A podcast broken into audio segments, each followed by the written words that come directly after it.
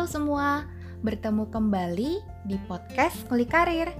Saat ini episode yang ke-18.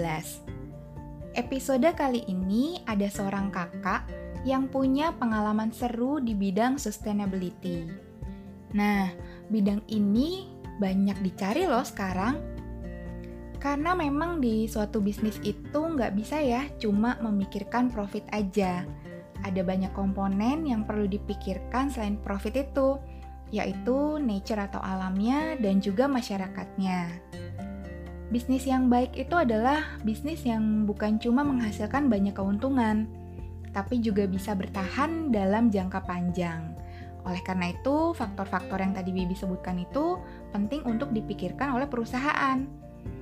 Dan semua ini dipikirkan oleh mereka-mereka yang fokus pekerjaannya itu di sustainability.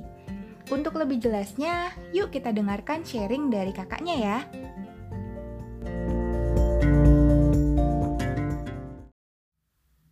Halo Kak, apa kabar nih? Oh iya, silakan memperkenalkan diri dulu ya. Namanya, sama saat ini sedang bekerja sebagai apa dan di perusahaan apa. E, dan juga udah berapa lama sih kakak menjalani profesi ini? Halo Kak Diva, e, kabar baik di sini teman-teman semua halo. Nama saya Vidya Paramita, biasa dipanggil Vidya.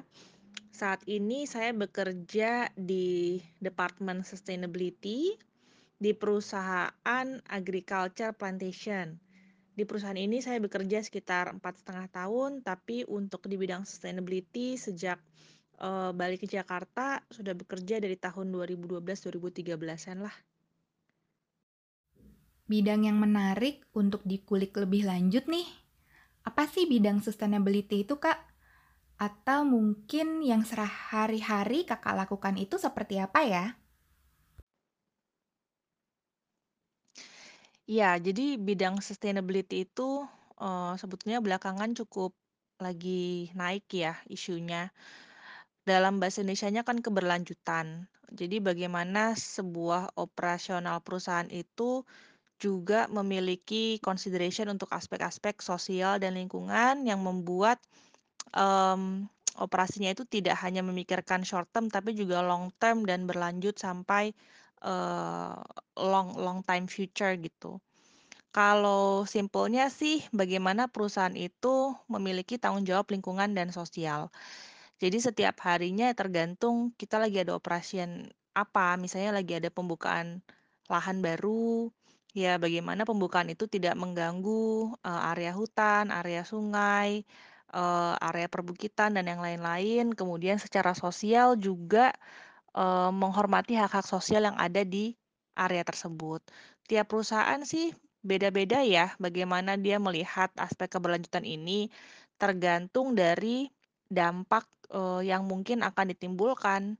Jadi misalnya kalau misalnya perusahaan air mineral ya dampaknya dia uh, yang yang cukup besar itu ke mata air yang digunakan dan juga ke sampah plastik yang ditimbulkan dari uh, botol airnya, misalnya seperti itu. Kalau di kita sih uh, lebih banyak ke area uh, lahan ya. Kalau untuk keberlanjutan lingkungan, berarti itu vital ya Kak untuk setiap sektor bisnis dan industri? Nah, kira-kira apa aja sih tantangan yang kakak temukan untuk bidang pekerjaan ini? Iya, buat bisnis dan industri sih sebetulnya penting sekali. Keberlanjutan sosial dan lingkungan juga, terutama karena kita melihat um, semakin lama semakin terasa dampak dari krisis lingkungan dan krisis sosial, bukan hanya dalam skala lokal, nasional, bahkan sampai ke global seperti climate change, kemudian melebarnya jurang antara miskin dan kaya, lunturnya budaya, dan yang lain-lain. Jadi, karena perusahaan kan beroperasi dalam ekosistem itu juga, tidak beroperasi secara sendirian. Jadi, ketika itu semua uh, tidak baik, ya itu akan berpengaruh juga ke ke potensi bisnis yang ada dan yang lain-lain.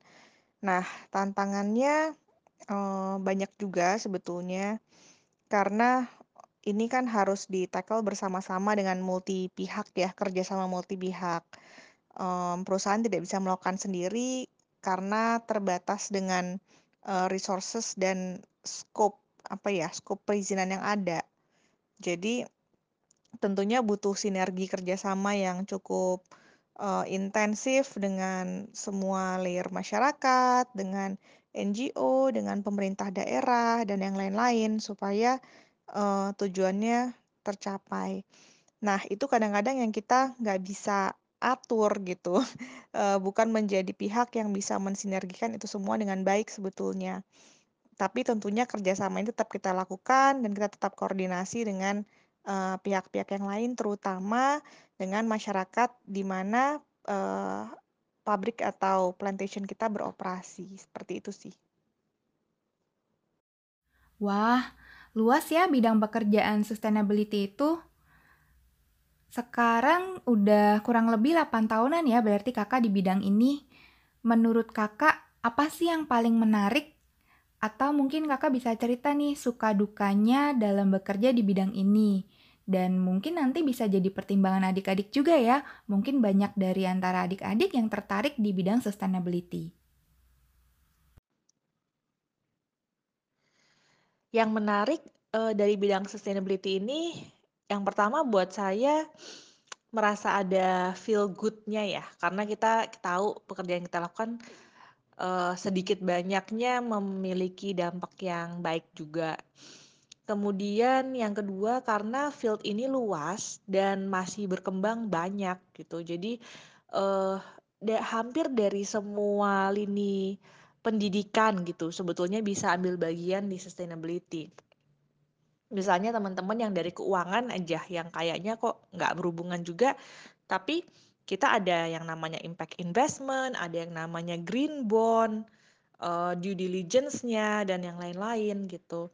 Um, yang penting sih kita terus mau belajar, terus mau membuka diri, cari jaringan yang baik dan uh, terus mengikuti perkembangan karena uh, perkembangannya cukup pesat. Jadi kalau kita juga nggak mengikuti, kita nggak fleksibel, kita nggak dinamis, ya kita juga cepat juga ketinggalannya.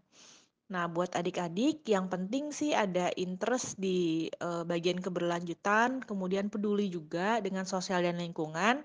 Nah, kemudian ya carilah uh, angle di mana kalian bisa berkontribusi banyak gitu ya, apalagi yang bagian engineering misalnya dengan clean energy, solar panel, wind energy. Kemudian dari sisi uh, sosiologi, psikologi bisa jadi social field staff uh, hampir dari semua lah teman-teman bisa sebetulnya mencari angle untuk bisa berkarya di bagian sustainability.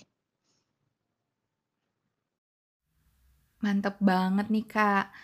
Terus kalau kira-kira perkembangan bidang ini kak, itu nanti di masa depan akan seperti apa sih? Dengan adanya revolusi industri 4.0 ini, kira-kira yang akan berubah atau yang akan berkembang lebih di bidang ini ke depannya itu seperti apa? Saya rasa bidang ini akan berkembang secara luas dan cepat ke depannya, sehingga dibutuhkan banyak lagi pekerja-pekerja di bidang ini. Hampir semua industri dan perusahaan itu mendapatkan tekanan ataupun demand dari banyak pihak untuk be more sustainable, untuk caring terhadap lingkungan dan sosial, dan menciptakan produk-produk yang berkelanjutan dan uh, ethical. Jadi perusahaan-perusahaan yang tidak mengikuti arus itu pasti uh, cepat atau lambat akan tergerus. Nah, potensi potensinya pasti akan banyak karena bukan cuma dari kebutuhan atas pekerja-pekerjanya, tapi juga kebutuhan untuk berinovasi, produk-produk baru seperti apa, cara-cara baru seperti apa untuk menghemat energi, mesin-mesin yang efisien akan seperti apa. Jadi uh, pasti akan banyak sih kesempatan yang terbuka lebar untuk generasi kita. Hmm, akan ada banyak kebutuhan ya di bidang ini. Kalau untuk sekolahnya dulu kakak ambil apa ya? Dan saran kakak nih untuk adik-adik se sebaiknya nanti mereka ambil jurusan apa kalau mereka tertarik di bidang ini. Terus untuk skill atau kemampuan yang dibutuhkan di bidang ini yang harus diasah sejak saat ini menurut kakak kira-kira apa ya? Ya, buat adik-adik yang tertarik, sebetulnya semua jurusan pasti ada koneksinya ke sustainability. Eee, tadi udah banyak contohnya ya, contoh lain misalnya komunikasi, sekarang juga sustainability reporting itu lagi naik daun, eee, karena ada peraturan OJK untuk perusahaan terbuka memiliki reporting. Nah, eee, kalau saya sendiri dulunya tuh teknik kimia, teknik lingkungan dengan tesis di energi terbarukan. Karirnya sendiri pada akhirnya, eee, sudah berkembang ya, berkembang jauh dan melebar.